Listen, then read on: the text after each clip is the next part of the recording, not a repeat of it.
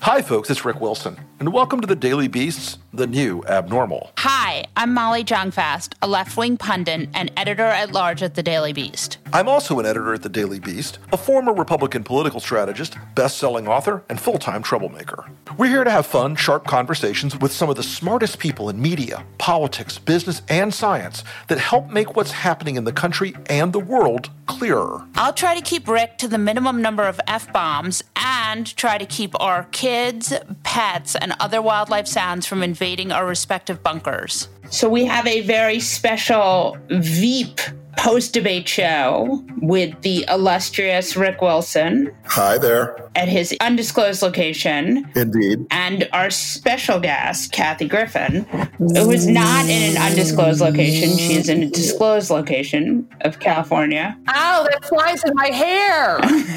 Ow. Ow. Sticky. And she is in California where you need to manage your forests. Rake. We've got to do a lot of forest raking and then we're all good people. Yeah, I, they, they really love the raking. Like they're so stuck on the fucking raking. Someone told him about raking. Well, it wasn't Gavin Newsom, by the way, who I believe agrees with Trump once in a while when he needs money. But, you know, uh, California, the forests in California are 60% run by the government, the federal government. So they love to say it's up to the states. I think the federal government, I don't think they're doing any raking. And that's not what I hear works anyway. But it's actually, that was one of the moments I have to say, as someone who, I'm a Chicago but lives in California, that was actually really sad because we are not the only state on fire, but the whole West Coast is on fire. And it was kind of like blaming the victim. I think that's exactly right. And it's it's sort of the it's sort of the difference between rational people who follow science and people who hear random shit and are named mm-hmm. Donald Trump. I mean, I just don't understand how Mike Pence is such a sycophant. And did you see that the swarm swarmy smarmy was ser- uh, searched 500 times during the debate? Like he's just so obsequious. The best thing in terms of the post debate or, or, the debate searches, of course, was COVID eye, which I take a little credit for starting because the, the close up shots of Mike Pence's bleeding eyeball were like watching some sort of like 80s horror movie. I mean, it was, it, I expected some sort of a snake to come running out of it at any minute. It was, ugh. And, but when you spend that much time denying that COVID is a bad thing and saying it's a blessing, how can you not look at his eye and start looking up? Like I was looking up symptoms of COVID and I'm, i know I'm being a, a conspiracy theorist myself here, but they were saying pink eye is one of the symptoms of COVID. And also his breathing sounded so labored when he was talking. It's everywhere. I mean, there, the notion, and I do like that Susan Page actually, I believe she actually identified the Amy Coney Barrett, whatever her name is. The um, super spreader event. Yes, as a super spreader event, the Rose Garden Massacre. So I thought that was a little bold, but it's almost like it has, it gets inflamed during the debate and mm-hmm, maybe mm-hmm, fly was doing some triage. The question I think is, does it work? See, all I saw, and maybe I'm biased because I hate Mike Pence with the passion and burning fire of a thousand suns.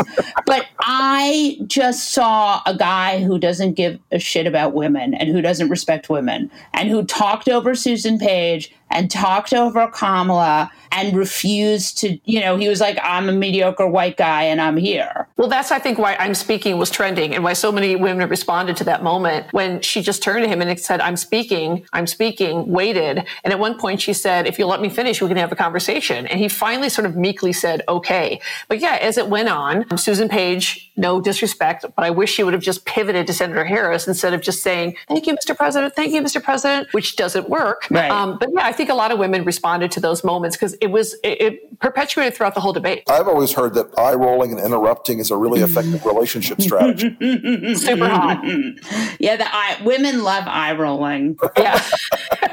they also like the one thumb as it, as if to say, "What's with her?" Or uh, I, I actually wanted him to go, "What's up, Senator?" on the rag but I'm the fly will be here all night. But you know what's interesting to me? I did think her non visual cues were much better than his. And they both felt the same things, right? But for some reason, her sort of smiling and laughing, and then her face of abject sort of amusement read in my mind. And again, of course, I'm biased because I hate Mike Pence. I thought it read better. I think one thing, as, a, as somebody who's done a lot of debate prep, when she was delivering her key lines, she was on camera. She was doing the engagement with the audience through the through the camera. A lot of time, Mike Pence was flipping back and forth to Susan Page, over to Harris, uh, looking down a little bit. He wasn't like doing a lot of the straight to camera delivery that is as convincing to viewers as I think what she was doing uh, accomplished. Because you know, Mike Pence naturally looks like he's like trying to shed a snake skin, and he's not very. He doesn't come across as a very like straightforward guy to begin with. He comes across as a guy who's saying, "Well, hey, little lady, what can I do to get you into this beautiful?" beautiful 89 Camry today.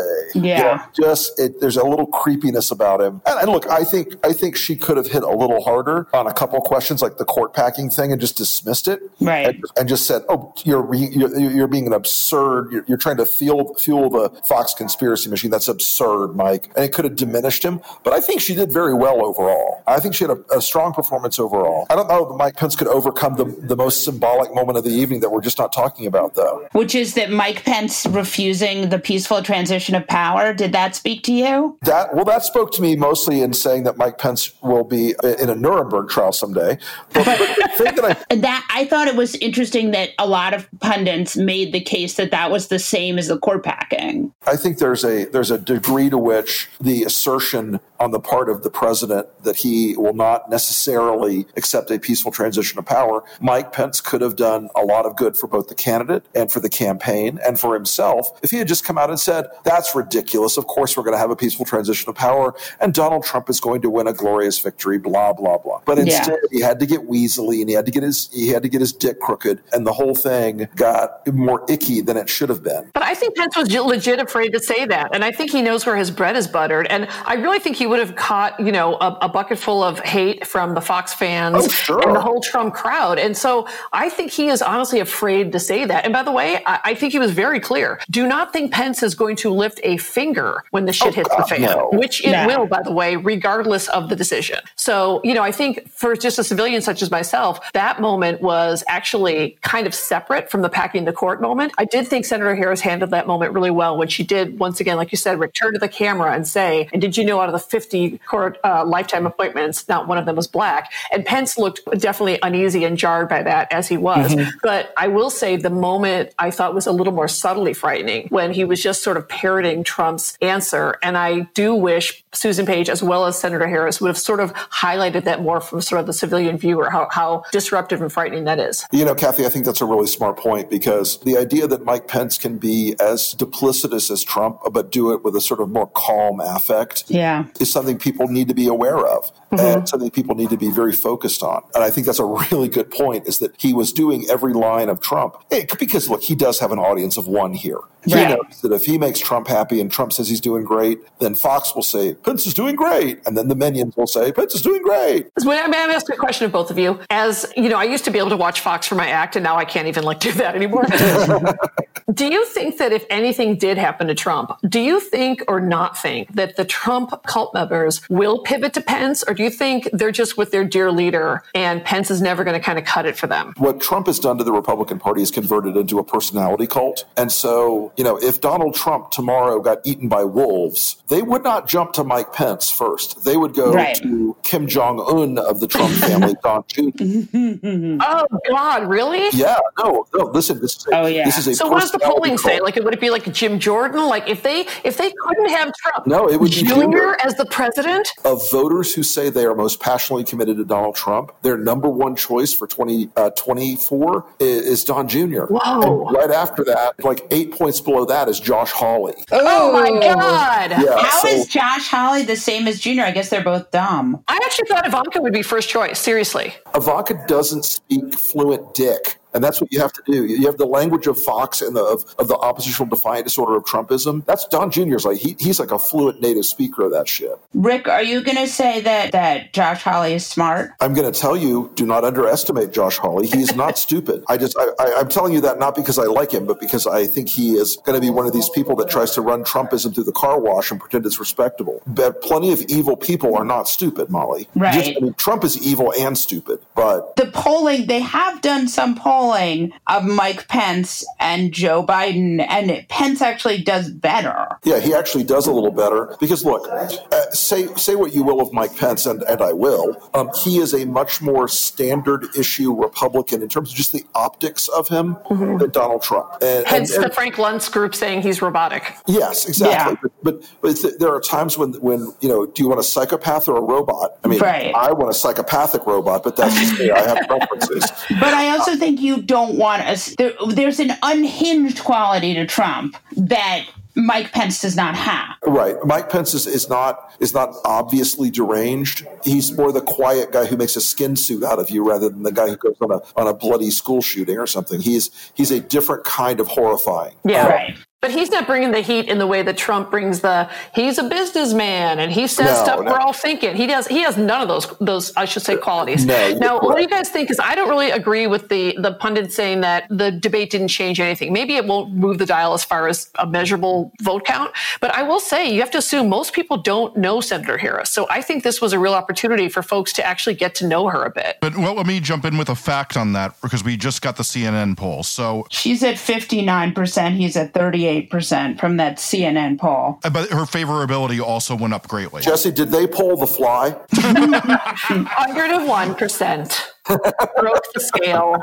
Uh, Kathy, I think that's a good point because you know, she's very poised. She's very smart. She's very polished. She also has some genuine human emotions that come across her face when she's frustrated or or or, or insulted. And she doesn't just do the robotic, you know, debater, intransigent sort of debate text. So, long story short, I, I, do think it helped her. Look, as a general rule, vice presidential debates um, only help the winner. You know, if you're ahead, a debate helps you. If you're not, it doesn't. So, what's going to happen if Trump team, Trump's team does what they do and they declare that um, Pence won, and then people believe them. But here's the thing: everything Mike Pence was talking about tonight was almost exclusively for the Trump base. I mean, let me tell you something. Yeah, right. Not a single real voter in the swing states who's not already a Trump voter is out there tonight worrying about the Green New Deal. they really are obsessed with the Green New Deal. Well, and and and and fracking. They think they've got these like two points of fracking and Green New Deal that are going to help them win Pennsylvania and Ohio. You know, those things work with the Trump base, but they are absolute non-starters everywhere else. No, and just so you know, in the real world,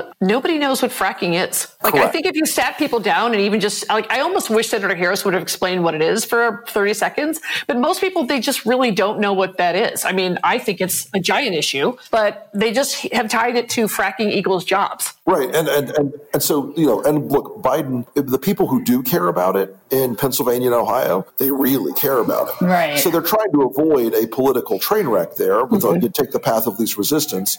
But Trump's sort of apocalyptic. You will be doomed. They will destroy everything. The Green New Deals, pure communism. Yeah, it doesn't. It, it's just. What about when he threw in the um, the red meat of a- mentioning AOC? Oh, uh, yeah, he, I think he got it the first erection he'd had in months.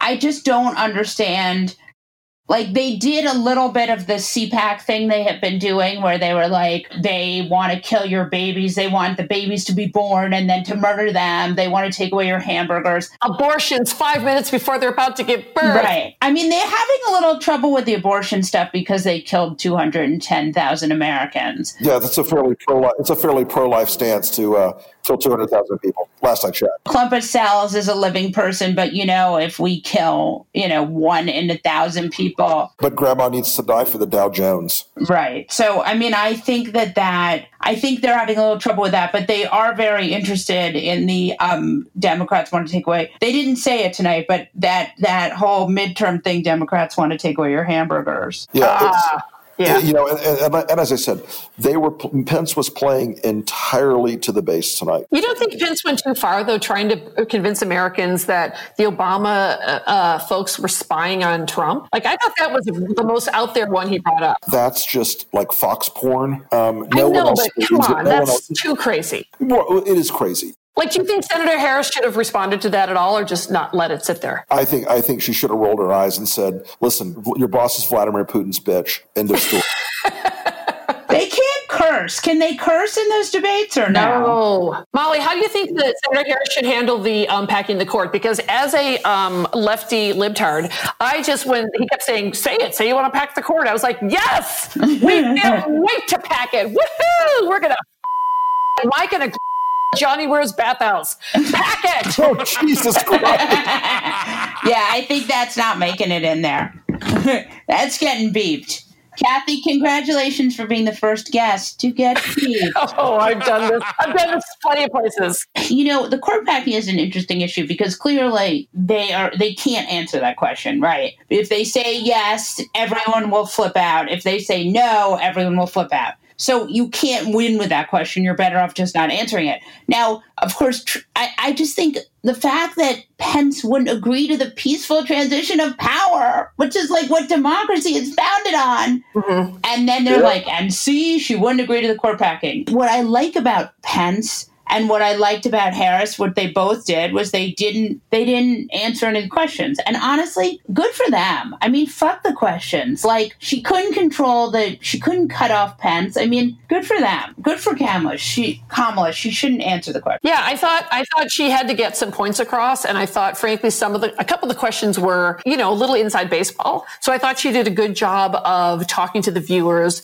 about the stuff that she knows that they want to hear about. And I will say just as a female watcher watching, you know, I did feel like Pence was doing a very classic gaslighting the woman and it came across that mm-hmm. way. So they, by the way, they gaslight men and women, but in a situation where there are only two other women on the stage, it did point that out more. And it just, I just think you'll find a lot of women had, had a visceral at some level reaction yeah. to like, oh, I've been with that guy. I've been in a meeting with that guy. Oh, okay. This is the part where he runs long. Uh, okay. Now I got to think about how I'm going to respond. I mean, we all know that feeling. I think that, I, I think that's right. I think he, there is a very small pool of, of, of gettable voters out there there. And an awful lot of them are swing voters. They're, they're women in the suburbs. And I just keep looking at that guy's performance tonight and thinking, yeah, that's the mansplaining and the, he didn't say it outright, but it was like, okay, little lady, uh, a couple times. And I think people are not, and, and look, I think, I think tonight they came into a very bad situation on the, on the, on the Trump side. Donald Trump is, uh, spent the last 48 hours tripping balls out of his mind crazy. He's tweeted a gajillion times. It,